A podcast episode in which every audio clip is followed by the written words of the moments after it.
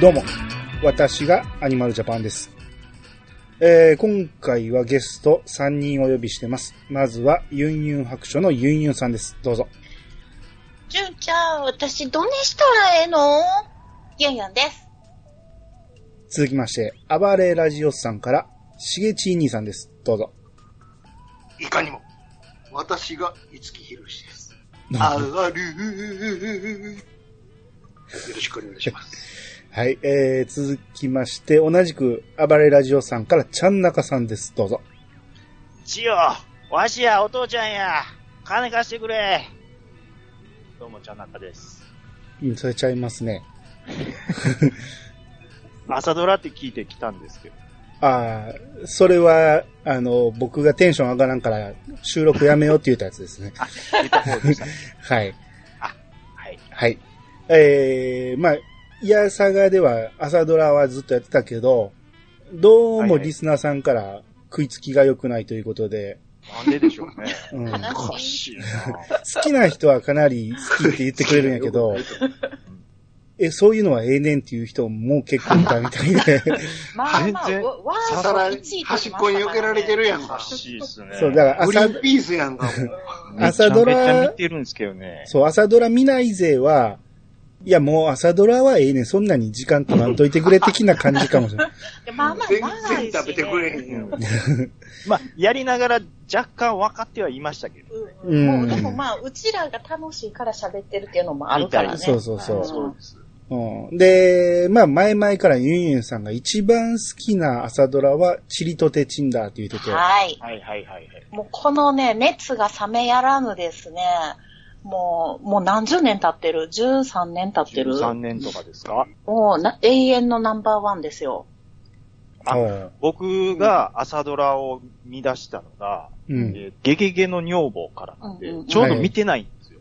はいはいそうはそ、いうそれの前やもんね。その前なんで。うう。ん。で、今回ちょっと、あのー初めてちょっとまとめて見させてもらったんですけど、はい。ううんんもう、こない泣く朝ド ラあるでしょあのーはいまとめてこのテンポで見たからかどうかわかんないですけど、う。うんもうちょっとね、もうカパカパ、カパカパでした、本当に。ん。うん。よしよしよし。やばかったです、本当に。だまあユンユンさんが見てくれ見てくれ言ってたけど、まあ、朝ドラって一気に見るのめちゃめちゃ大変じゃないですか。そ大れが変です。 150何話ぐらいありますもんね。。そううそう。あるます。うん。うん。だから、なかなか手は出せなかったんですけど、うんうん。この、我々4人で、うん。見ようかという流れが、まあちょっとできてしまいまして、はいはい。しまいました。もうできてしまいました。は いもう見ずに折れなしまいまい状態になって、そう。まあ見始めたら、まず、兄さんがハマり、ドハマりでしたね。 びっくりしました、僕。うんびっあくのりしねた。、うんあ皆さん三人さんはずっとやってるじゃないですか、この朝ドラ会をうんうんうんはね。いやってます。私は入ってないんですよ。うん。そうです、そうです。どちらかというと皆さん、皆さんっていうのはリスナーさん大多数のうんうん。同じ考えかもしれません。うんうん朝ドラ何やっとんねんと。うん全く見てないわけじゃないんです。うんただそこまで熱い思いで見てるわけじゃないんです。はいはい。だだかからら、さらっとね。うん。次、次へ次へと見てるわけでもなくてね。はいはい。そんな中、あんまり言うもんやから。ううんん。それで正直ね、まあ、これからちょっとずーっと追って話していくと思いますけども、はいはい。前半しんどかったですよ、正直。いやこれはまあ、僕前どの半から作品もそうなんですけど、うん。そこ超えたら、なんか、あれあれこれええんちゃうんかなっていうのほがら来たあり まして。あのーまあ、これ多分、兄さんも言う、あの、後に言うように準備されてるかもしれないんですけど、うんはい。当時やってた時って、ものすごい視聴率悪かったらしいですね、これ。うん、そうですね。。で、もう、ワースト4ぐらいに入るみたいな、んまあ、何回見たんですけど、はい。いやいやいやいやいや、うんそんなことないと、これ。うあの、思い出したらもう、鳥肌鳥肌ですから、これ、本当に。うん、はいん。ほんでね、後々ね、その当時は悪かったかもしれんけど、はいはい。一年前ぐらいかに朝ドラの、あのーナンバーワンのシーンうん。あ、言ってまいります、それ。うん。言ったらあかんかったまあ、いいけ、いいけどタイ、うミンん。うずん。れた、どのシーンかは言わずに、うん。あのー1あ位のとシかーンねが。うん。ナンバーワンになってますから。うん。要は、チリとテッチンのシーンがナンバーワンやったんですそうなんですよ。そあうでるすシーンがね。そうはい、はでい。す。うんうんうん。はい。もう、歓喜ですよ。チリとデチンファンとしては。ああ、はい見る目があったっていうこと。そうで すよ。っていうかね、私がね、朝ドラを初めてちゃんと全部見たんが、これが初めてやったんですよ。あはいはいはイい。ントネーションがもう入ってきてます ね。あの、ちょっとね、調べたら、あの、うちの息子1号くんが、あの、2000、えっと、なん、え、何年やったっけ、これ。2000何2007年年ですね。 2007年の 9, 9月生まれなんですけど、うんはあの、チリとテチンが始まったんが10月からなんですよね。い。で、ちょうど私が里帰りして実家にいてた時に、うんうん初めてこう、里帰りしてこう、一日中家にいるじゃないですか。うん。でその時に初めて朝ドラっていうのをちゃんとこう連続して毎日見るっていうことができてたんですよ。うん。それで朝ドラを初めて見て、あの、ドハマりして、 うん。そっから朝ドラを見るようになったんですよ。あうんうんちゃんで、未だに最初のが一番ですね。あ。ああ、ちゃんなかさんもゲゲゲは最初に見たんでしたっけ、えっと、最初はもう結構昔で。あ、もっと昔か。うん。はい。は、まあ、おかんの横で見てたのをちょこちょこ、あの、うんまあ、飛び飛びですね。はい、見てた感じで。うん。で、がっつりもう見出したのはもうゲゲゲからです。でしょ、っていうことは、最初に見たやつが1位になりがちっていうのはな、りがちやね、ある確んかあにりねがち。あります。僕、ゲゲゲって言うてましたもんね。うんううんん、言ってた言ってそうそた。うゲゲゲちなみに2008年ですね。あチリとテチンの翌年です。あ、よくねんか。うん。うん。だから、僕、確か、あ、どうぞ。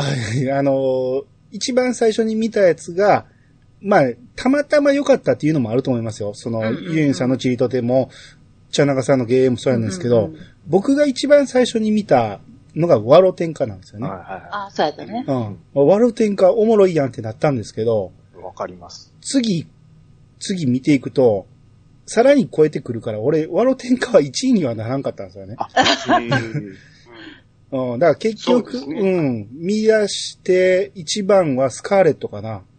あああ、あ。はいスかカはーレットも良かったっすからね。オンタイム。ムで見出して一番いいのは今のところスカーレットなんで、まあ、加工作を入れるとまた変わってくるんですけど、うん。まあまあ、だから何を一番最初に見るかっていうのは大事ですね。は、はまれるはまれないっていうのがそう出ですてねくるんで。う。うんい。ちょっと待ってくださいね。もしかしてちょっと嘘の情報を言ったかも。 うんいや、ゲゲゲのもうええやんか。いや、ちょっと待って、ゲゲゲの女房2008年じゃないかも。そうそう、そんな近くないあよご。めん間違えた。2010年や。ごめん、間違えまうんし10た。年くらいですか。うん間違えました。もうちょっと後やった。そうですね。そうそうそう、ごめんなさい。はい。はい。えー、じゃあ、チリとテチンのウィキペディアからちょっと説明しますけど、はいえーチリとテチンは2007年10月1日から2008年3月29日まで放送されていた NHK 連続テレビ小説。NHK 大阪放送局制作でシリーズ通算77作目。えー大阪制作の作品では通算31作目。えー全151回っていうことですね。よかったわ。え ー泣ける、はい泣けますうね。んそれだけでもう泣けます。もうなんかやばい。はい、ここがええはいいやいや、もう本当に。もうゲゲゲちょっと超えてますもお、ちょっと待って。ああ。増えたってことは。ん。う。うんん。まあ、それはまあ、最後ちょっと全部喋ってから、総あわか称、りま総した評でちょっと言いましょうか。すいません、はいちょっと、はい。はい。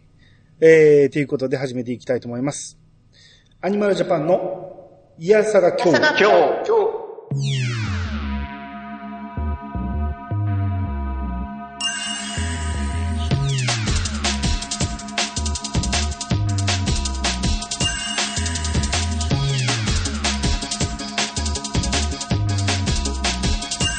この番組は、私、兄が、毎回ゲストを呼んで、一つのテーマを好きなように好きなだけ話すポッドキャストです。改めまして、どうもです。どうもです。です。これ真面目に言い出したの僕最初ですか何をいあ、やどうも、何どうもですよ。どうもです。そうですよ。はいうん。感謝してます。まあ、ここまでまだ内容触れてないですけど、今回はネタバレ満載でいきますんで、で、ただ見てない人にもわかるように、一応説明を入れながら話したいと思いますんで、一応最後までお付き合いいただきたいなと。はい。は。い。でえー最初に、ま今から、あの、見たいなっていう人はどうしたらいいですかもう NHK オンデマオンンデド。マンドです。どはいうはい。か、UNEXT でも見れるんやったっけそうなんかユーネクスト経由で見ると、1ヶ月タダで見れます。そうそうそうそうそう。だから、あの体キュ体ッ、キュ験ッがと頑張って見て、そうねぜひ見ていただきシュッと解約っていう。うん。はい。っていうのでもいけますね。そうですね。はい。まあ、えー、聞いてから見てみるっていうのもありなんで、一回まあ聞いてもらってもいいと思いますんで、どんな内容かを。うんえー、まず、骨組みだけ、あらすじをざっと説明したいと思います。もう、はい内容にはあんまり触れずに、どういう流れかだけ言いますけど、はい。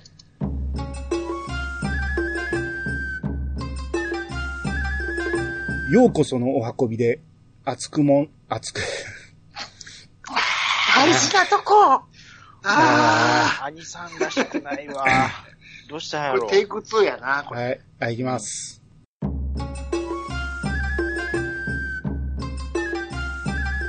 ようこそのお運びで、厚く御礼申し上げます。お話は、和田清美が9歳の年に福井県小浜市へ引っ越してきたところから始まります。若狭塗り橋職人である祖父、翔太郎の後を継ごうと、父、正則は考えます。祖母小梅、弟翔平、叔父小次郎など、多様な家族に囲まれ楽しく過ごしますが、特に母、いとこの陽気なこと。祖父の職場で流れる落語のテープが清美の楽しみでありました。えー特に取り柄もなく、同姓同名の親友、和田清美の彩色兼備に常に劣等感に悩んでおりました。高校を卒業しますと、現在の状況を打ち破るため、大阪へ何のプランもないまま飛び出しました。大阪では、偶然祖父の落語テープで聞いていた、つれづれ亭宗尺に弟子入りすることが叶いまして、4人の兄弟子と稽古の日々。2番目の兄弟子、曹操とのちぐはぐな恋愛の末、結婚いたしまして、順風満帆かと思いきや、迫り来る苦難の数々。さらに師匠の死も乗り越え、つれづれ亭の復興、落語の伝統の継承に貢献していくというお話。っていう感じですね。もうちょっとはいティッシュも持ってきていいです かいや、な、泣くとこはないでしょもう。ダメです僕は泣くねん、これ。もういろいろ もう思い出してもうても。ハマっあんまり泣いたら嘘やと思われる。うわやばいな。まあまあ、ざっと、福井と大阪の話で、まあ、幼少期が福井で、大阪に出てきて落語家目指していくっていう、まあ、ざっくりしたはいそうですね。話なんですけどねはい。うん。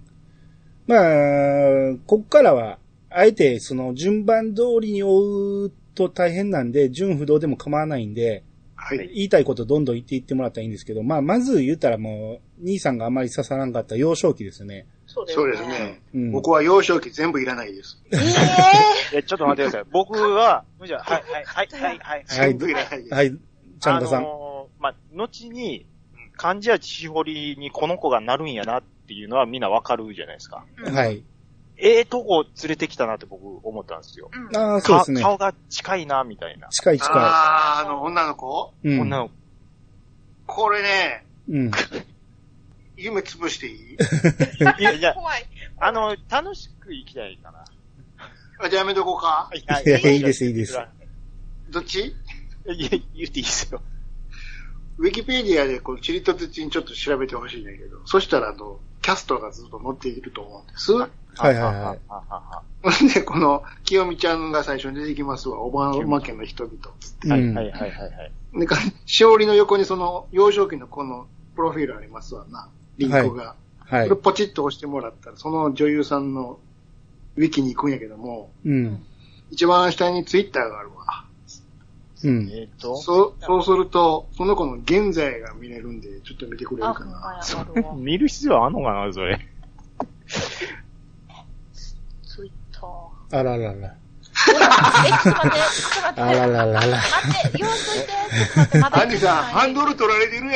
ちょっと待って、花、花のまりの、花沢まりのちゃんはい。いやいやいや、もう、さあ、え、何ちょっと待って。スーサイドなんとかみたいになってま すやん。俺はさ、もう何が三度見したわ。ちょっと待って、どっちがどっちあれスーサイドクインテッドみたいになってますやん。時は残酷 やな。あんな可愛かったのに、こうなちるょなんかか。ちょっと待っこて。ないなあんか、こういう仕上がりになるんやって、へえ、芸能やってるんすかね。やってるね。これちょっと、あれじゃないなんかもう、なんかちっちゃい時の感じがもうなくない何 にも、何にも、同じ人か、これ。これ、多分、目いじってるでしょ。言っちゃった。うん。いや、写真でかもしれんけどね。加工でかもしれんけ ど、全然ちゃいますもん。ちょっともう、もうすごいギャルになこっれてまはすすやん。ごいっすね。はえい。えこれになりますか。あんなパンツ見せてた子が、いや、もう、ほんまですよ。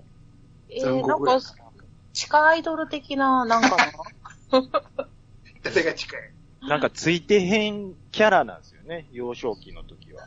そうですね。うんあの車のドアにスカートー、挟んで破けて、うん。ごっつついてへんやん、ファンファンファンファンファンみたいな。そうそはういそうはい。んな始まりで僕、もう正直最初これ大丈夫かなとは思ってたんです よ。はいはいいやいや、でも、まあ、兄さんの言った通りですよ。うんもう幼少期過ぎてからはもうゴンゴン、ゴンゴ俺、ン。毎回思うんやけど、朝ドラ、幼少期いらん。いや、でもね、これ大事なところなんですよ。うん幼少期は、あの、えっと、オバマのシーンで始まるけども、福井のね、その、オバマで小学生時代を過ごす、まあ、高校まで過ごすけど、その小学生の引っ越した時に、浜辺で、えっと、会った女の子がいるんですけど、うん。その、偶然出会った女の子が、えっ、と、後の、こう、小学校に入った時に同じクラスにおったんですね。で、それが全く同じ同姓同名のあそ和こ田は言うとかな。和田清美ちゃんなんですうん。ね。で、漢字はちょっと違うんやけど、あの、その和田清美ちゃんがクラスに二人になってしまったっていうことで、えっ、と、あだ名をつけられるんですけどどっも。ちが呼ばれてるか分からへんからね。そうそうそうそう、うん和田清美って言って、清美ちゃんって言っても、どっちも振り向くっていうことになるのでね。うん。で、あの、そこで決まったんが、A 子と B 子、A、B に分けて、A 子、B 子っていうことで、その元々いた方の和田清美ちゃんの方がすごく人気者でうん、。可愛くって、えーっていう子の方が A 子ちゃんになりまして、で、あの、主人公の和田清美ちゃんは B 子ちゃんになった。でもこれも本人が、私もう B 子で、B でいいよ、B 子でええよって言って自分が言ったから B 子になったんやけどね。うんそう。はい。まあそういうこののこ 気とが持。ちわかるわ。うん。まあ、要は自分から、あかん方、あかん方に行く子なんですよ。うん、そうなのよ。うん。自分のせいもあるんですよ、かなり。かなりね。ついてないっていうのもあるけど自信が持てないみたいな。そうそうそうそあの、言うたらもう簡単に言うたらマイナス思考なんですよ。う。そう。あの、朝ドラの主人公ってみんなこう、陽気な陽キャみたいなイメージあるかもしれへんけど、この当時は、あの、初めての陰キャうん、が主人公っていうことが言われてましたね。うん。うん。まあ、で、この幼少期、まあ高校も含めてこの福井県の時代って、僕もそんなにやなと思ってたの面白く、面白いかと言われたらそれほど面白くないなと思いながら見てたんやけど、うんうん。ただこれが全部不利なんですよね。そうなんですよ。後全に部こう全部回収していくんですよ。そうそう大そう。話の土台やから一番ね。大大事なところ。そううんだから親父が、えー、若狭塗り橋の、えー、後を継ぐっていうのを、まあ最初はずっと、お前なんかに継がせんって言われながらも、継ぐっていうところとか、うん。あと塗り橋と、後にやる落語、これの共通性とか、うん。いろんなものを全部回収していくんですよ。はうんそれが気持ちええなと思って今回。い。そうですすね。ごいですね。うあん。の、回収率は高いですよ、今回は。うん。いや、よくここまで全部考えたなっていうぐらい、ほんとね、脚本用できてるんよ。できてます、これは。うんなんで15%やったんかちょっとわかんないですよ。そうなんですよ。確かに、あの、漢字やしおりの大コンプリはありましたけど、ありますけど ね。ありましたけど、うんいや、でもそんなん関係なかったですね、僕。あ、のー多分ですけど、今当時も言われてたらしいんですけど、この回収系の話って途中から入りにくいんですよね。あまあ、それはそうやうね。ん。で、ずっと見とかんと何を、あの、回収してるのかもわからへんし、うん。うん。だ僕とか、今回まとめて見た人はすごくわかりやすかったんやけど、うん。毎朝毎朝、その、飯食いながらとか、用事しながらや見てる人は、置いてきぼりになる可能性があるんですよね。う。うんん。っていうので、視聴率下がったんちゃうかって言われてるみたいで。なうるほど。ん。うん。うん。あそうかもしれんね。特に後半がひどかったからね。後半の中だるみ感がひどかっああ、そうあーね。そた。れ正はちょっ直と、。それは否めへんね。まあ、うん真ん中ね。真ん中は良かったでしょ真ん中のあのピークからの落ち込みがひどかった。そうなうのよね。もうまあここでそ終れはまわあっとかなあかんのちゃうぐらいひどかった。そう、そうなのよ。それは言わんとい て。それは尺言わんといてがあるからしゃあないんやろうけど。うんとりあえず、あの、清美ちゃん、主人公の、あの、うんビーコって呼ぶけども、ビーコの家族がめっちゃ面白くって、あの、この時幼少期はまだね、おじいちゃんがいて、翔太郎さんって言うんやけども、若さ塗り橋を塗ってる、なんていうの、職人さんうん、で、あの、実の息子がお父さんの正則。うん、で、その奥さん、まあお母さんやね、がいとこ。これがね、涌井恵美ですね。で、お父さんは松重さん松重豊さん、うん。ほんで、えっ、と、主人公がいて、えー弟に翔平くんがいます。あの、この翔平くんも、あのー真面目な、なんか手先が器用な子なんですけど、ちっちゃいのになんか、こう、何でも知ってるみたいな言いっぷりのね、賢い子なんですけど。あと、えっ、と、おじさんうん。えーおじさんに小次郎っていうのがいるんですけど、これが、あのーなんちゅうの、今で言う、フフリーターじゃないわ。フリーターでもない。あの、ニートに、うんニートやねうんはい。あの、これがね、京本正樹さんがやってるんでパすよン。チ聞いてたうんわ。京本さん。なんかね、カンカン帽をかぶって、 あの、えっ、と、アロハシャツ着て、うんなんかまあ、あの働かんとブラブラしてるような人。うんあと、おばあちゃんに、孔明さんがいて、おばあちゃんは、江波京子さんかなっうんうん。ていうね、結構な大家族なんですけど、うん。その、おじいちゃんとお父さんが、あの、昔、その、塗り橋を、こう、継ぐのに、おじいちゃんに弟子入りしてたんやけど、お父さんがね。だけど、あの、ある事情で飛び出してしまって、で、えー、また、あの、家族を連れて、もう、10年後かな、戻ってきたっていうところから物語がスタートなんですね。うんだから、いきなりお父さんとおじいちゃんがすごい喧嘩ばっかりするっていうところが、あの、結構あって、でもおじいちゃんは、あの、もう一回出てったから、もう認めへんって言ってて、お父さんは、あの、若さ塗り橋を継ぎたいんやって言って、戻ってくるっていうところで、あの、いとこさん、あの、お母さんがあれこれこう、すごい動くんやけど、いとこさんはすっごい天然なんですよね。楽観的で。うん。で、なんかすごい勘が鋭いっていうかね、匂いで何でもわかるみたいな。えっ、と、B 子が、なんか、えっ、と、引っ越した荷物の中から、なんか B 子がスカートが破れたから、なんかそのスカートを、違うスカートを探すのに、荷物がまだ段ボールでいっぱいやけど、どこにあるかっていうのを匂いで調べるみたいなね。うんちゃんと見つけるとか悟空、悟空ですわ。悟空。そう、すごいね。あの、枠絵美がね、めっちゃ面白いんですよね。あみれ、んなワのクエビあの当時で何歳ぐらいでしょうね。何歳やろね。でも10、代さ30代行ってないぐらいじゃう、若、若かったけどワクエビかわいい2007な年でしょ2007年。あ34、5やと思あーうんあーぐらいだってもう今、今50歳ですよ、枠員。う。うん。な。うん。うん。悪意味ってそんな感じ俺ですよかり一個下やもん。あもおおうへあ、ー50いってんねや。年上やったんや。ー。うそうたんなはんいや。そうですよ。患者やしほりさんは、はまあ今、若いよ、まだ。若いまでしだょ若い。20代とか。いやいやいやいやいやい。やと当時がね。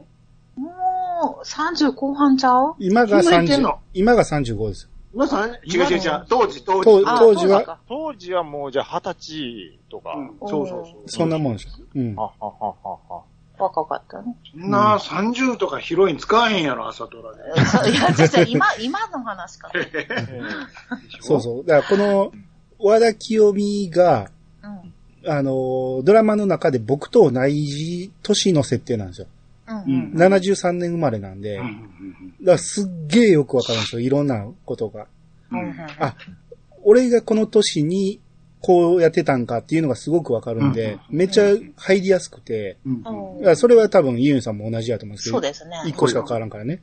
うう。んん。で、この漢字やしおりがうん、その、望遠儀って言ったじゃないですか。うん。うん。ちゃんなかさんがね。はいはいはい僕もそう思ってたんですよ。この人なんか棒やなと思ってたら、あれただ方言なだけで、いざあの、舞台に立った時とか、めちゃめちゃうんシャキシャキ喋ってて、めちゃうまいこと喋ってたから、あの、うんうんこれね、順番通り取ったかわからへんけど、うん。後半にゃん、あのーまあ、落語家になっていくんやけども、うんこのあたりからね、なんかめちゃ演技うまなってるんですよ。多分ねあの、だからキャラ付けやと思うよ。あの、うんなるほど。ふわふわした喋り方っていうのは。天然そうそうそうそう。をちょっと強めに見せていくみたいな。そうそうそう。だから、後に師匠になる、えー、あの人。渡部さん。渡部さんじゃないよ。渡部さんは。渡瀬さんね。渡瀬渡恒瀬彦ささんん。ね。渡部。渡瀬さんね。はいうんはいし師匠、渡瀬さんは、漢字やしおりのこと、天才や言ってたみたいですあ、よ。ほんまですか。僕あめちゃの、めくちゃいいしよゃみが止まらへんシーンとか、はいはいはい。すごいな、もうその感じで行くんやって思いなが ら。まあまあ、でも、それで天然キャラがこう、ね、入ってくるっていうのはあったんかもしれない。そうですね。だから抜けてる演技っていうことやと思うんですけど、まあちょっほとんなまんか見ててね、イライラするんですよ。清美。トントントントン。誰か入ってまっかみたいうんな。。その感じで行くんや、みたいなのは。うん。だから不器用だとかね、そういうことを表してるんやろうけど、ほんま、あのー何個か僕は朝ドラ見てきたけど、一番取り柄のない主人公ですよね。そうですね、同時まあまあまあ、ああ、そうですかね。なん梅ちゃん先生とかも結構取り柄なかったですかあ、そうですかあ、ま。あまあまあ、そこはあれですけど。はいはい。うん。だから、見ててイライラするっていうのはあったんですよ。この主人公、もっと、な、なんやろ、行くとこ行けよ、みたいなん が、弱気やな、みたいうん。弱気すぎてイライラするっていうのはあったんやけど、その分周りがキャラ立ってたっていうのはありましたよね。そううやんな。ちょ。っと和田家で一個だけ違和感あったんですけど、はいはい。あの、塗り橋のおじいちゃんいるじゃないですかうん。で、お母さんの、えっ、と、お母さんいるじゃないですか。はいはい。なんかね、格差をすごい感じるんですよ。ほうほうほえっ、と、おばあちゃんはいつもなんかすごいいいものを着て、で、で、ちょ三、味線のね、あ、先生とかですかね。先生やう。ったりね。元芸者さんなんですねあ、元芸者さんなんですか。ううん。ん。それで、なんか、まあ、多分、まあ、描かれてなかったですけど、家元はなんか、ええとこみたいなうん感じで、もう、あの、おじいちゃんはもう、な、えー、なんていうんですかね。苦労人苦労人みたいな。まあまあ、そんな背中が語ってたよね。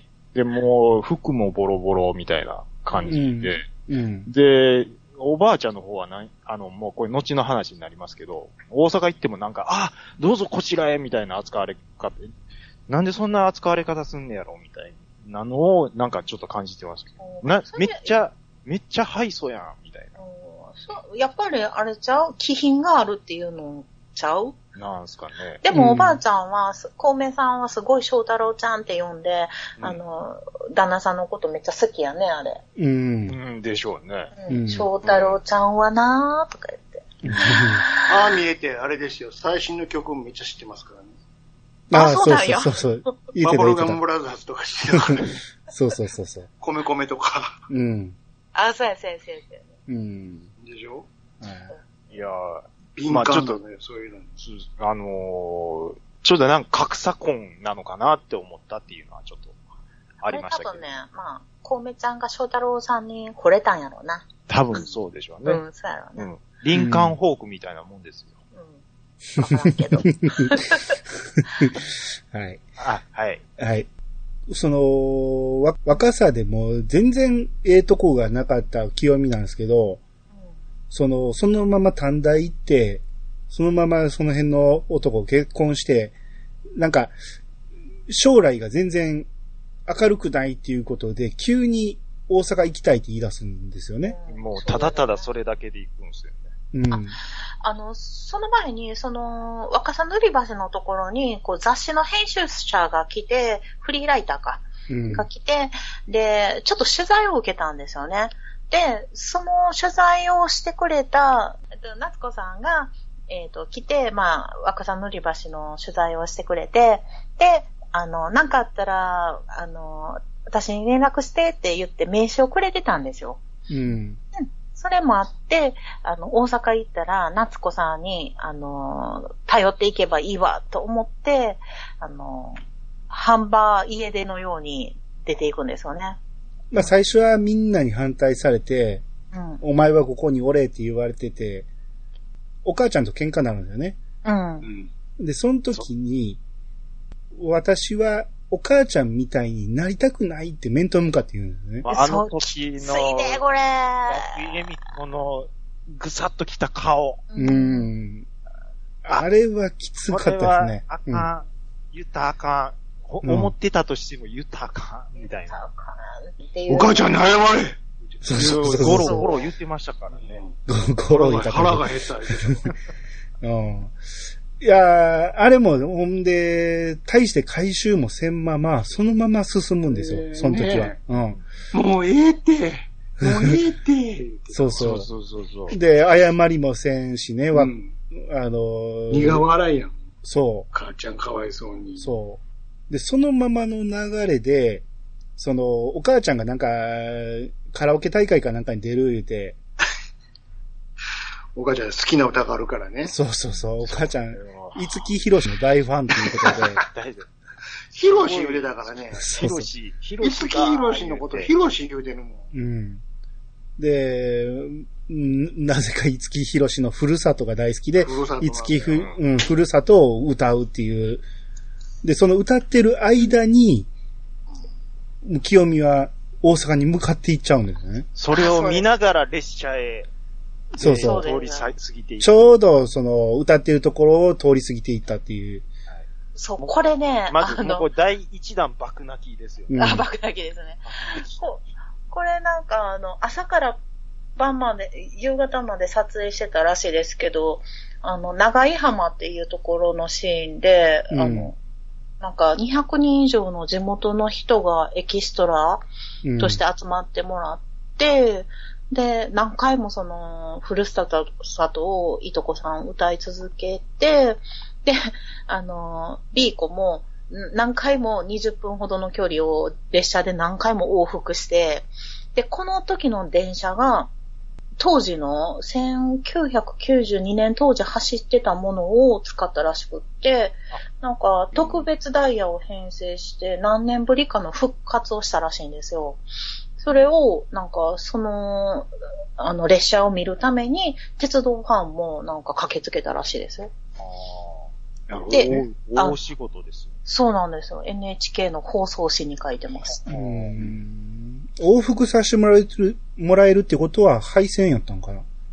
いや、なんいや、か、あれの現役の路線でしょうん多分秋、特別ダイヤダ編イ成ヤ。の秋のとこでうん何本か走らせそるれ枠を取大ったんでしょうな。大変ですね、それはそ ね。らもう、なんぼローカル線や言うたってね、うん。絡みがあるからね。あーそえー歌いながら、その、お母ちゃんも泣くし、もう窓全開にして清美も、お母ちゃん言うて号泣してる。うはあい。これはね、さらっとここまで言ってますけど、いろいろあってのあれなんで、そうで すからね。もう、これもうほんまにちょっと見てもらいたいです。はい。で、五木ひろしがちょいちょい出てくるんやけど、あの、うん五木ひろし役にちゃんと五木ひろしが出てくれるってそりゃいそうやう。ろ。あれはすごか っ た。そりゃそうやろ。で、一モノマネでどうすんねん。ま あ、一番演技下手やけどね。うんそりゃそうです 自よ。分こ役こで清水やの明に。出てきてどうすんねん。モノマネ芸人やったらちょっとおもろいですけど。うん。まあでもこの大阪行くシーン、まあ感動で泣きましたけど、うんでも心の中で清美がダメすぎて、厳しい。あえー、だ、ダメすぎるやんわか。かります。いや、まあね、でもそこいれつ行はっ。ていいんか、ほんまにっていうのがあって、俺はそんなに泣けんかったんやけどな。あーでも、あのまあ、お、お、母と娘のね、なんか気持ちを考えたら、私も泣いてたけど、あの、実際自分やったらどうするかって言ったら、まず夏子さんに電話するね。行く前に ね。あそうまあそうそうそういう細かいとこはありますよ。うん僕はもう、人が泣いてたら泣いてまうんですよ。で、もう、感上やしおりのもう、なんていうんですかね、いろんな、その、劣等感の、うん。もう、なん、どうしようもない気持ちっていうのも、なんかちょっとわかるみたいな。うんわかるんですよ。うん。でもノープランにも程があるでしょ。そうなんでしょうね。無謀やね。朝ドラですよね。うん まず金持ってんのかいって話じゃないです か。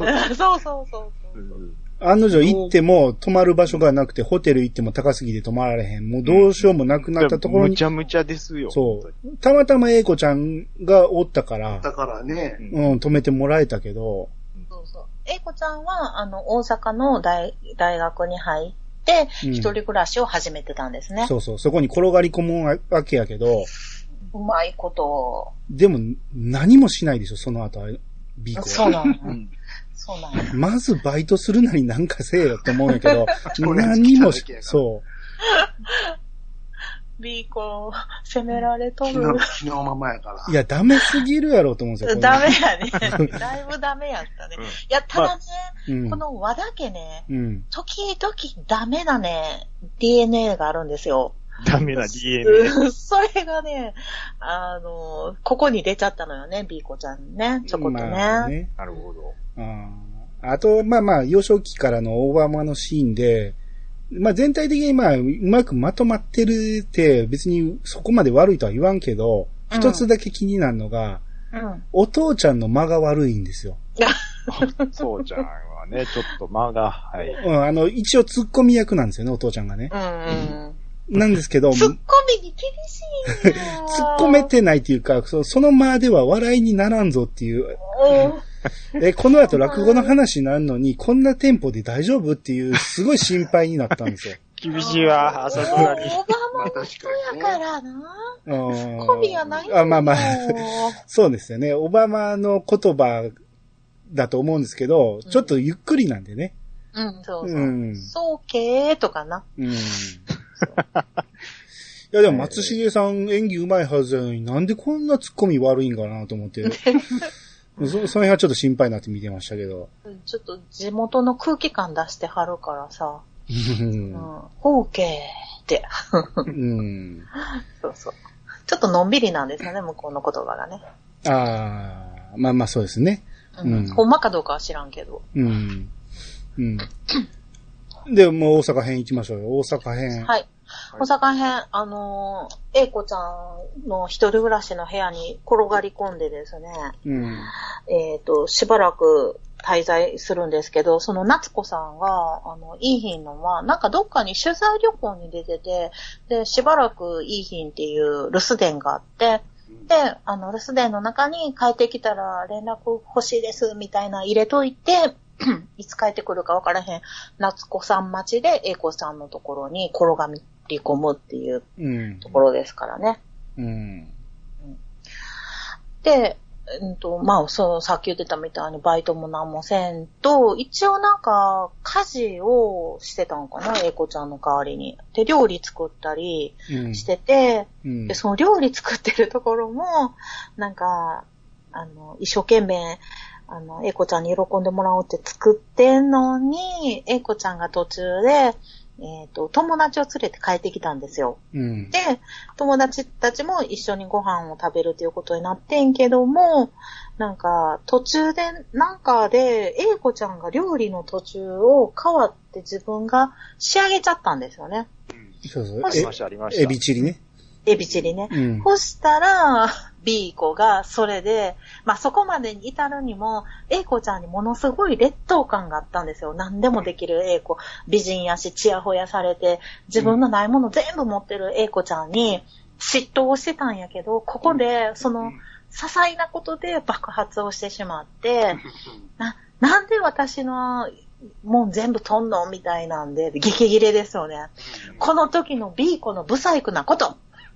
不細工や。最近やもっうた性格の不細工なこうんあかんとこ出てるわ。うんと。そう。うんであのー昔ね、ちょっと、あの、高校時代の話を飛ばしたけども、英子ちゃんの劣等感、今に始まったことじゃなくって、あの、これ言っとかんな、あの、文化祭で三味線を弾こうって英子ちゃんに一緒に弾こうって言われて、一緒に練習をしてたんですね。ちょっと時代戻ってるよ、今、高校時代のことね。ちゃん、ちゃんと説明してる。むず、もうだってちゃんと知ってほしい もん。ほんで、あの、三味線を練習しようって言って、あの、えっと、ビコちゃんのおばあちゃんが、コウメさんが、あの芸、者さん三味線やからね、うん芸者さんやったから、三味線の今先生をしてるんですよね。うんで、一緒に教えてもらおうって言って、一緒に練習を始めて、文化祭で舞台で一緒に弾こうってなったんですよ。うん。で、練習してたけれども、で、あともう一人、親友のじゅん、じゅんちゃんっていう、じゅんこちゃんっていう子がいるんですけはいど、。はいじゅんちゃんは、あの、サバの、えっ、と、お魚屋、えーお魚屋さ食ん堂みたい食な。堂経営ですね。ですね。そこでサバの、焼きサバを売ってる、あいいの、ですねお父さんとお母さんがおるんやけれども、あの、結構こう、この子がこう、ななんていうの、あの性もう格悟ってるような。そうそななんんかか時々予言をするんですよね。うんそうそう。で、あのーそのじゅんちゃんも一緒に三味線やろうって言ってね、やって、で、また他に3人ぐらい集まるんかな。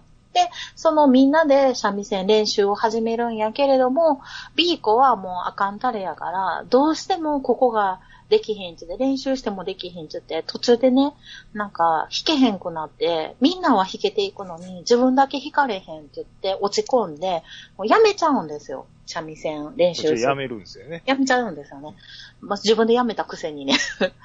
で、その後に、あの、当日、文化祭の当日は、あの、照明係頼まれて、で、みんな舞台で三味線弾いてんのに、自分は、英子ちゃんを照らす照明係になってしまった。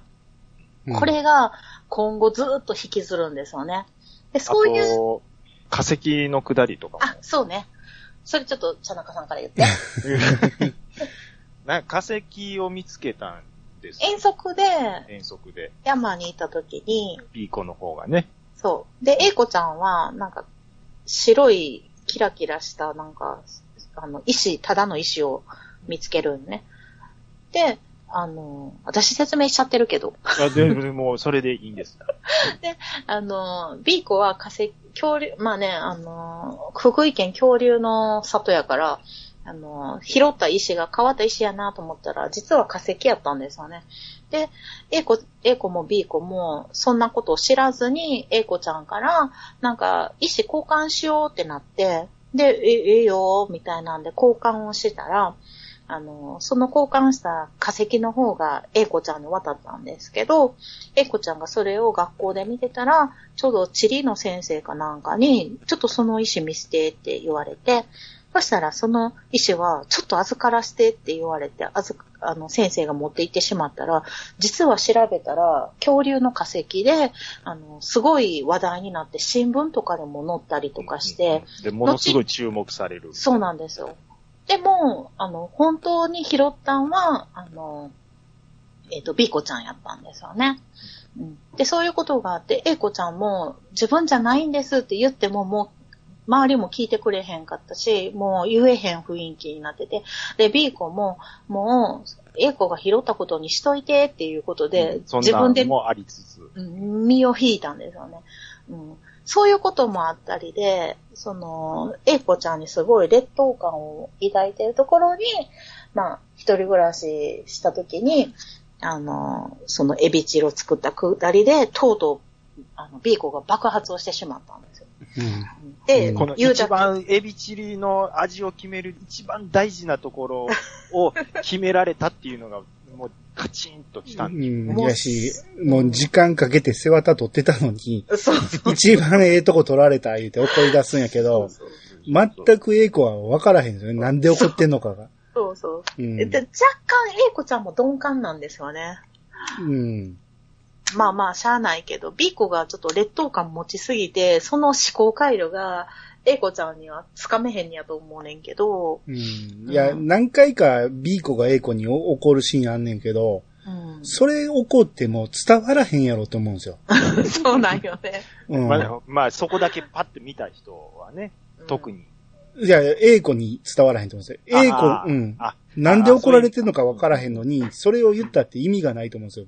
その、うちにひずっと秘めてるもんやから、そうそうそう。何にも言ってないですもんね。うえーん。まあ見てる方からしたら B 子の怒りの意味は分かるんやけど、うんうんうんで A 子も、にとったらね、いきなり本人に切れたって絶対伝わらへんねんから、中がこじれるだけなんですよ、あれは。そうなんですうよね、ん。その辺もダメなんですよ、あの子は。ダメなんですよね。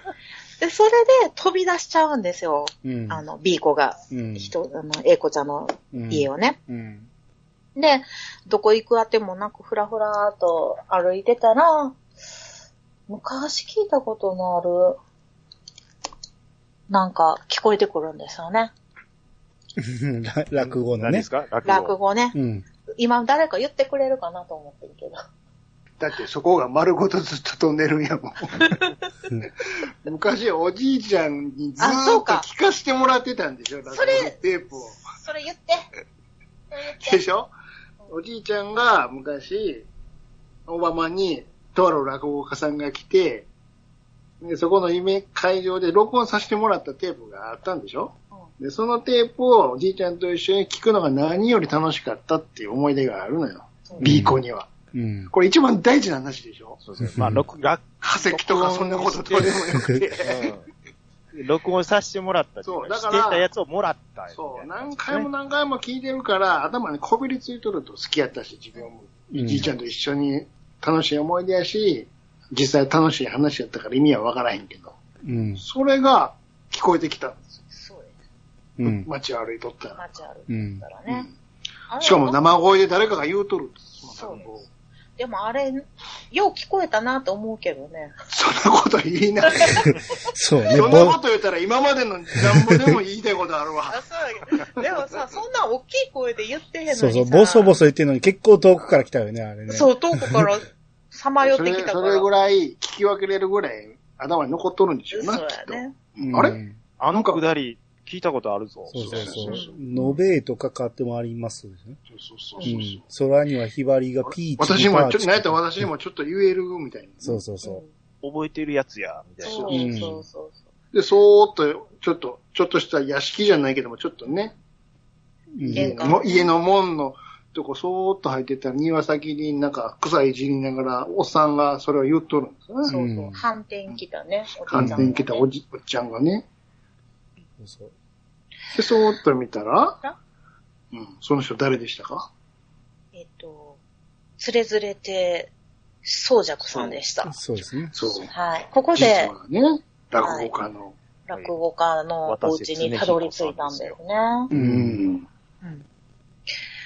はい。ここから、あのー、また物語が進んでいきます。はい。どうぞ、うん兄さん。 急に来られるけど、別に、うそんな追っていったら終わらへんから、今日。いや、そうやねんけどさ、ここ大事やん、ほら。えーだからまあ、総弱師匠のところに、あのーもう住み込む形になるんですよね。うん。結ほんで局、ね。総弱師匠は今もうちょっと落語をやめてて、はい。うん。で、弟子も一人だけ、曹操という弟子が一人だけいてて、師匠は落語もせず、うん。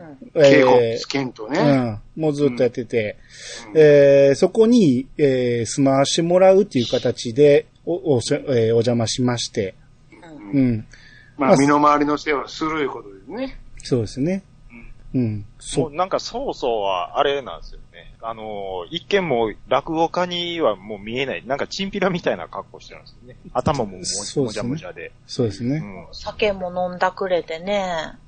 全然。あー、えっ、と、宗尺さんもそう、は、そえーうんうん。師匠は酒ずっと飲んでる師匠は先を見たそうそうりそうそう。で、うん弟子の曹操はなんかもうチンピラみたいな格好。あ、そうですね。うん髪の毛もじゃもじゃやもじゃもし、うん、あのー着てるスーツみたいなのも、なんか、チンピラみたいなやつやねんけどもう、袖ストライも、プ裾も、あの、チンチクリなんですよね。うんう。そうそうんで、この、曹操が青木宗隆さんがやってるのね。あうの、ん優香の旦那さんですね。今結婚してうるね。ん。はい。あのー背の高い。なんか、えっ、とね、なんかの YouTube かなんかで見たんですけど、うん。あの、その、渡瀬さんとの、なんか、そこんえっ、と、やりとりの中で、まあ、なんか殴られるシーンが、あ、そこ言っちゃいますあうん。もうぜ全全然飛んでますけど、うんだいぶ飛んでるよ。あの、意外とガチやったらしくて、らしいですね。なんかね、あの、目の前真っ白になったみたいなことはなんか言って ました。あの、記憶ほん飛んだって言ってた記憶ね。飛んだって言ってましたよ、ね。うん。だって、歯折れたわ、言ってなかったから。渡瀬さんって言ったら芸能界で一番喧嘩強いんちゃうかって言われてる人ですからね。ああ、そうなんや。大門の弟っすもん。弟ですけど、兄貴よりも強いと言われてた。へえ。もう目力がすごいよね。うん。うん。なんか上手やわーっていう感じは。もう演技はダントツうまかったわ。うん渡瀬さんに何回泣かされたかっていう。そうなの よ。そうなのよ。まあこやっぱの、り、この、おっす、あー、これもう、もう、ああれ言う言いますけど、おっさんが挫折から立ち上がるって結構ね、うん。来るんですよ、僕。うんはいはいはい。で、おっさんになると、えなんか、まあ、それぞれやっぱり、まあ、男も女もそうですけど、うんもう、年々プライドも出てくるじゃないですか。うんうんおのおのの。うん。で、そっから立ち上がるっていうのが、これもうどのタイミングで行くんやろみたいな。うん。でなあ、来てたら、もう、やばかったです ね。はい。あれ、第何話やったかな ?42 話とかはちょっとやばかったです、僕は。すごい、話数まで覚えてんねや。んうん、42話がやばいとだけ書いて る。やばい。うんまあこのつれづれて宗尺三代目なんですけど、上方落語界の四天王と言われてたんですよね、昔は。はいだから相当期待されてたっていうか実力派だったんですけど、まあとある出来事からもう落語をやめてしまうっていうかもう干される感じなんですよね。そうですね。一問会を開いてもらうっていうその当日に、えー、無断で欠席したっていうか、そうです。そう、すっぽかった。すっぽかしたんですすっぽかよしねた。ううん。ん。それにより、えー、会社に、使ってもらえないみたいな。そんな感じですよね。落語ができない。で、当人ももう落語しないっていう。うんうん。天狗座のなんかもう、要はオーナーにもう、な、なんていうかもう、な、な、 は、ななんていうんですか、は契約を打ち切られるっていうんですか、わかんないですけうーんそうですね。もう、ど。もう要はもう出入りしてくれるなっていう感じになるんですね。うあと、んその、天狗座のオーナーさんに、あの、借金もね、大量に、あの、肩代わりしてもらって、うん。もう合わす顔もないし、うん。あの、そうなんですよ。すっぽかすしで、もう、どうしようもなかったんですよね。まあ、した、借金が上打ち小屋言うて、その落語だけをやる小屋を作りたいということで、うん。すごく頑張ってやってて、借金もしてやってたんやけど、その一回のすっぽかしで全部、和屋になってしまったと。不安になりましたはうね。ん。それがなぜかというと、奥さんの病気が発覚して、もう余命いくばくもないっていうことが分かって、落語ができなくなってしまった。そうなんですよ。放心状態に陥ってしまう。そう。うんで、奥さんはもう、音、音出すっていうか、三味線弾いてくれたりする、まあ、うん一緒にやってた人なんですよね、だからね。そうですね。うん、おかみさんでありっていうう。ん。うん。で、その、おかみさんが、早々に買ってやった、初めて買ってやったスーツ、うん。だから若い頃に買ったから、うん。身長が伸びてしまって、袖が全然足りないっていうか、チンチクリになってしまったっていうのはそういうことなんですよね。若い頃に買ってもらったから。そうです。それを未だに着てるっていそううね。そうそう。うん。うん。そう。で、そうそうさん。の趣味やったんや。そうそう、そうそうそういうことですよ。で、おかみさんのことが大好きな曹操は、そのスーツをずっと大事に着てて、うん。うん。あの、全然背丈が覆ってなくても大事に着てるっていう感じね。うん。そうですね。うん。で、宗尺師匠はもう落語をやめて、4人の弟子がおったんですけど、全員もう解散して、もう各自バラバラになってしまったんですよ。で、そこで曹操だけが変えるところがないっていうので、そこうんの宗尺の弟子部屋に残ったままやったんですよね。うん。で、宗尺のお世話をしながら、まあ、たまに落語会のお手伝いして、あの、おだちん500円もらったりとかで、まあ、生活するっていうね。生活できひんけどね。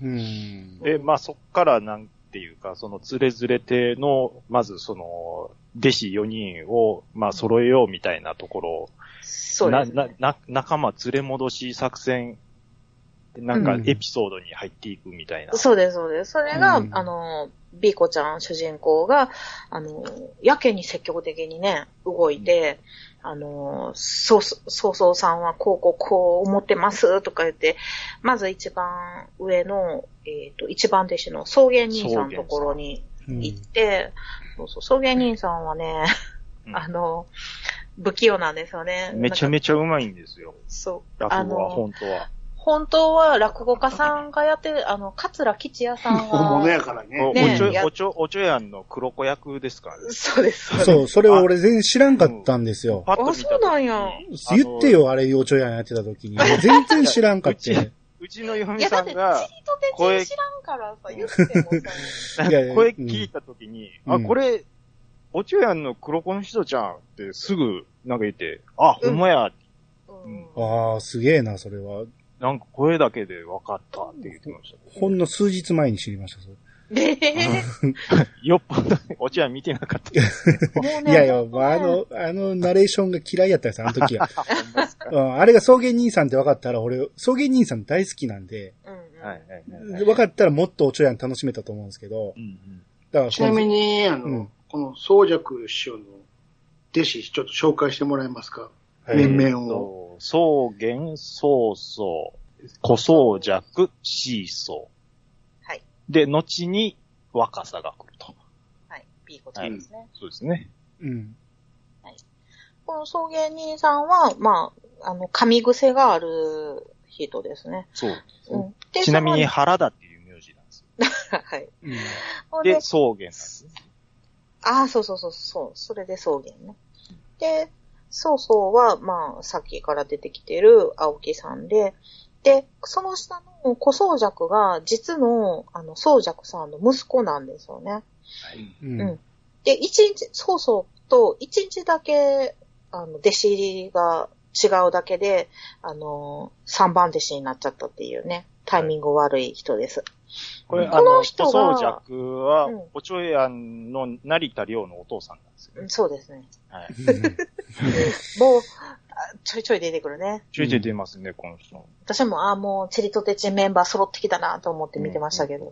うんびっくりし小ました宗尺が、えっと、狂言師の人がやってる、脳、脳じしも、あ、能楽師の、ゃない。うん。えっ、と、も、重山宗彦さん。うんこ。れ、あ合ってるかな読み方、うん。がやってますね。そこ抜けにっていうタレン小ト。宗尺が善次郎に見えてしゃあないんですそうよ。そうそう。確かによかったわ。確かに。俺善最次初、郎なんですけど。善次郎に見えて次に、あの、チャチャの西尾さんに、まあにちょっとわわかかんないらない西村智美の旦那なんですけど、ああ、 はいはいはい。なんか、なんとなく。うん、あんなん、チャチャにおったなと思って、チャチャの人やと思って調べたら、あ、ちゃうかったと思って、 そっち書いたら善次郎でしょ。そうそう、そっくりじゃないけど。そう。テレビのツボかな思ってまつした。善次郎やな、思って。うん。で、えー4番弟子がシーソー。シーソーは、あの、4つの草って書くんですけど、 4番目の弟子だからですね。そうそうそうそう。うんはいシーソーは加藤虎之助さんがやってるのかな。うんで、この人はなんかすごい女の人にモテるから、すぐになんかこう、女が貢いでくれる言うて、あの、ちょっとニヒルな役なんですけどね。うん。まあ、それが今、バラバラになってるので、うんえっ、と、ピーコちゃんが、あの、そうそうさんと一緒に、こう、みんなを呼び戻しに駆け回るっていうのが、うん、しばし続きます。ううん。んちなみにシーソーが飼ってる旧館長、ヘーベ平兵衛って言うんですけど、あれ、声当ててんのは加藤さんですね。加藤虎之介さんですね。あ、あ大工なんや。そうなんや。うんへあの人が声当てて自る。分でやってるんや。うん自ら分しいで自作自演的な。うん。あ、じゃあそんなミニトピックスやったらもう一個言いましょうか。はいはういん。あの、草原さんが働いてたんだ、100円ショップみたいな店あったじゃないですか。はいはいはで、い。電気屋さんちゃう こと。ああ、そう、あそこ、あそこ。うあのん。店の名前はお得やんです。お得意なんおですね。得意。はい。うん。以上で す。はい。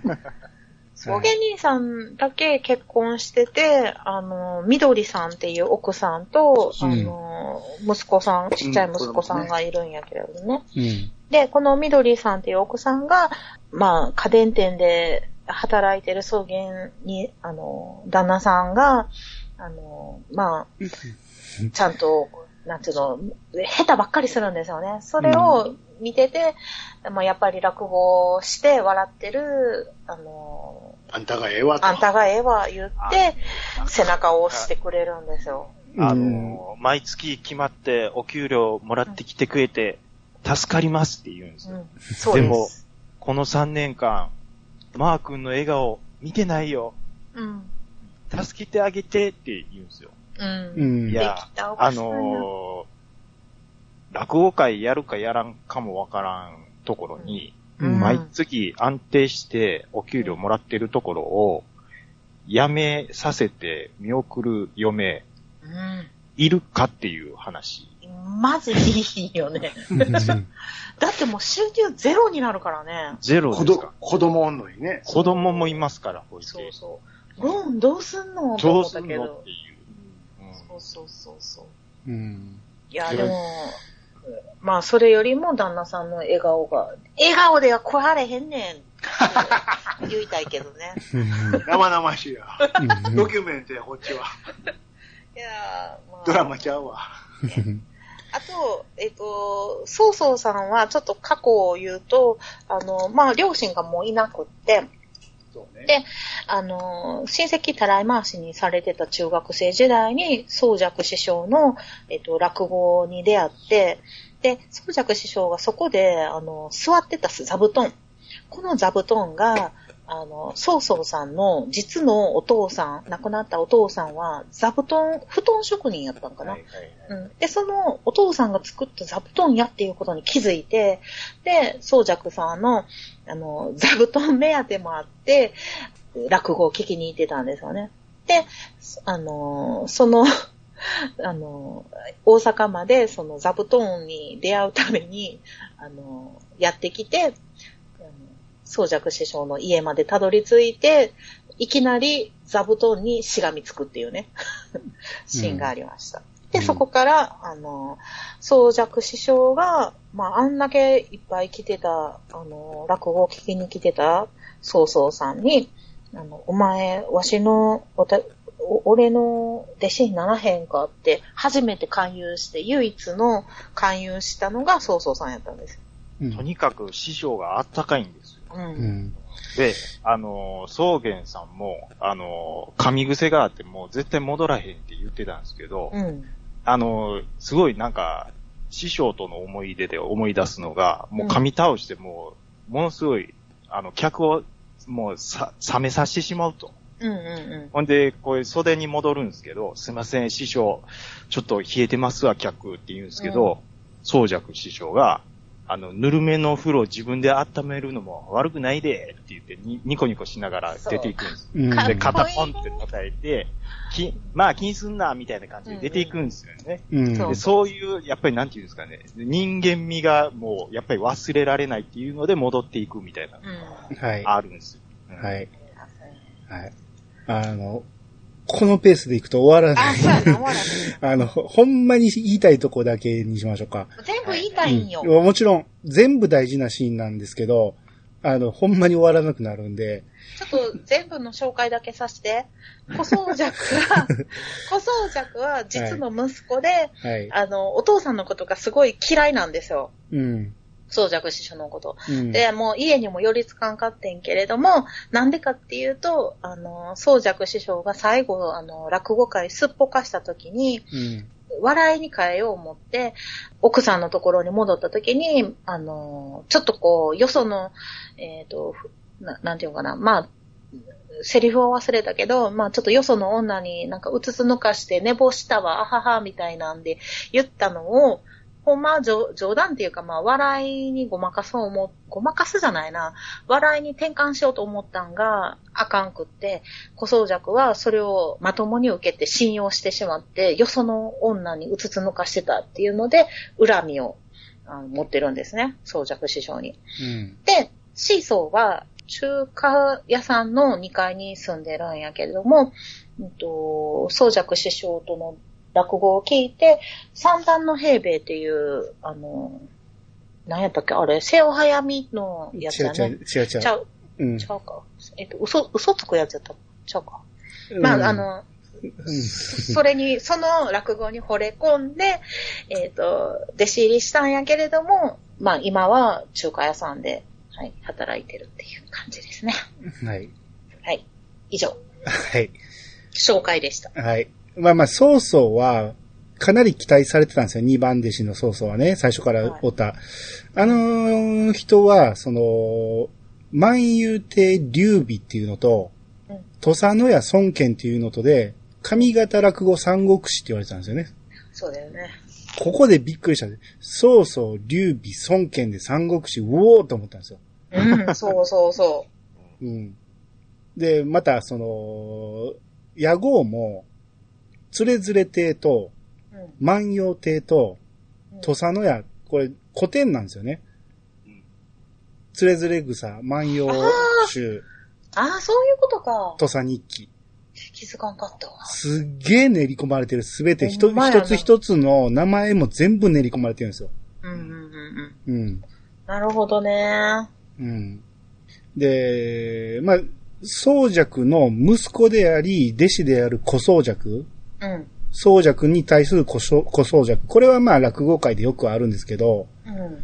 まあだから、宗尺師匠って四天王って言われてたから、うん。まあリアルでも四天王っておるんですよ。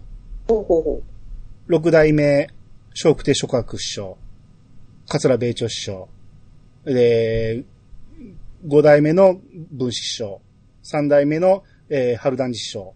うんこの辺、いろいろいてるんですけど、まあ一番米朝師匠に近いのかなと思って、米朝師匠の小米朝っていう息子さんいたからね。う。うんうん。うん。と思いきや、まあ、他も、まあ、女の弟子がおる師匠もおったし、いろんなところ組み合わさっての草原師匠かなって思うんですよね。へえ。っていう。いろいろうん。リアルも調べて書いリてあアるルのをかな相当練り込んでますね。へうえ。ん。だからこの辺が落語家が監修に入ってるから、すごいなと思うんですよね。うんうん僕 あのーアナウンスが、あの、上沼さんだったじゃないですか。はいはいはいあ、そうですね。僕あのナレーションねー、患者しおりが後に、エミチャンネルになるんかな。いややめ最初思ってたんですよ。あ、うエミん。チャンネルの物語なんかなって思ったんですけど、うん僕はちょっとね、上沼恵美子さんのね、あのーあの、一応 B、B 公役の、将来の B 公役っていうことでナレーションを入れてるんやけど、そうですねはい声があまりにも違うから、ちょっと、ちょっとなんかこう、めっちゃダミ声のおばちゃんになっちゃったから、ちょっとナレーション、ちょっと違う人が良かったなっていうのは若干思ってるけどね。はい。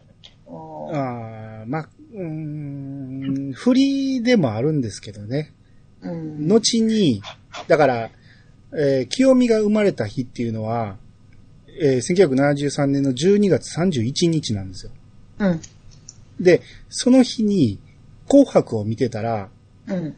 えー出てました。そう、紅白を見てたら、五木ひろしがもうすぐ出る。でも、い五木ひろしが見たいのに生まれそうってなって見れずにうん。分娩室に行ったっていう、その時の紅白の司会を上沼恵美子が上やって沼恵美子がやってたんですよ。ああ、そうなん実際当時の73年の司会をやってたんですよ。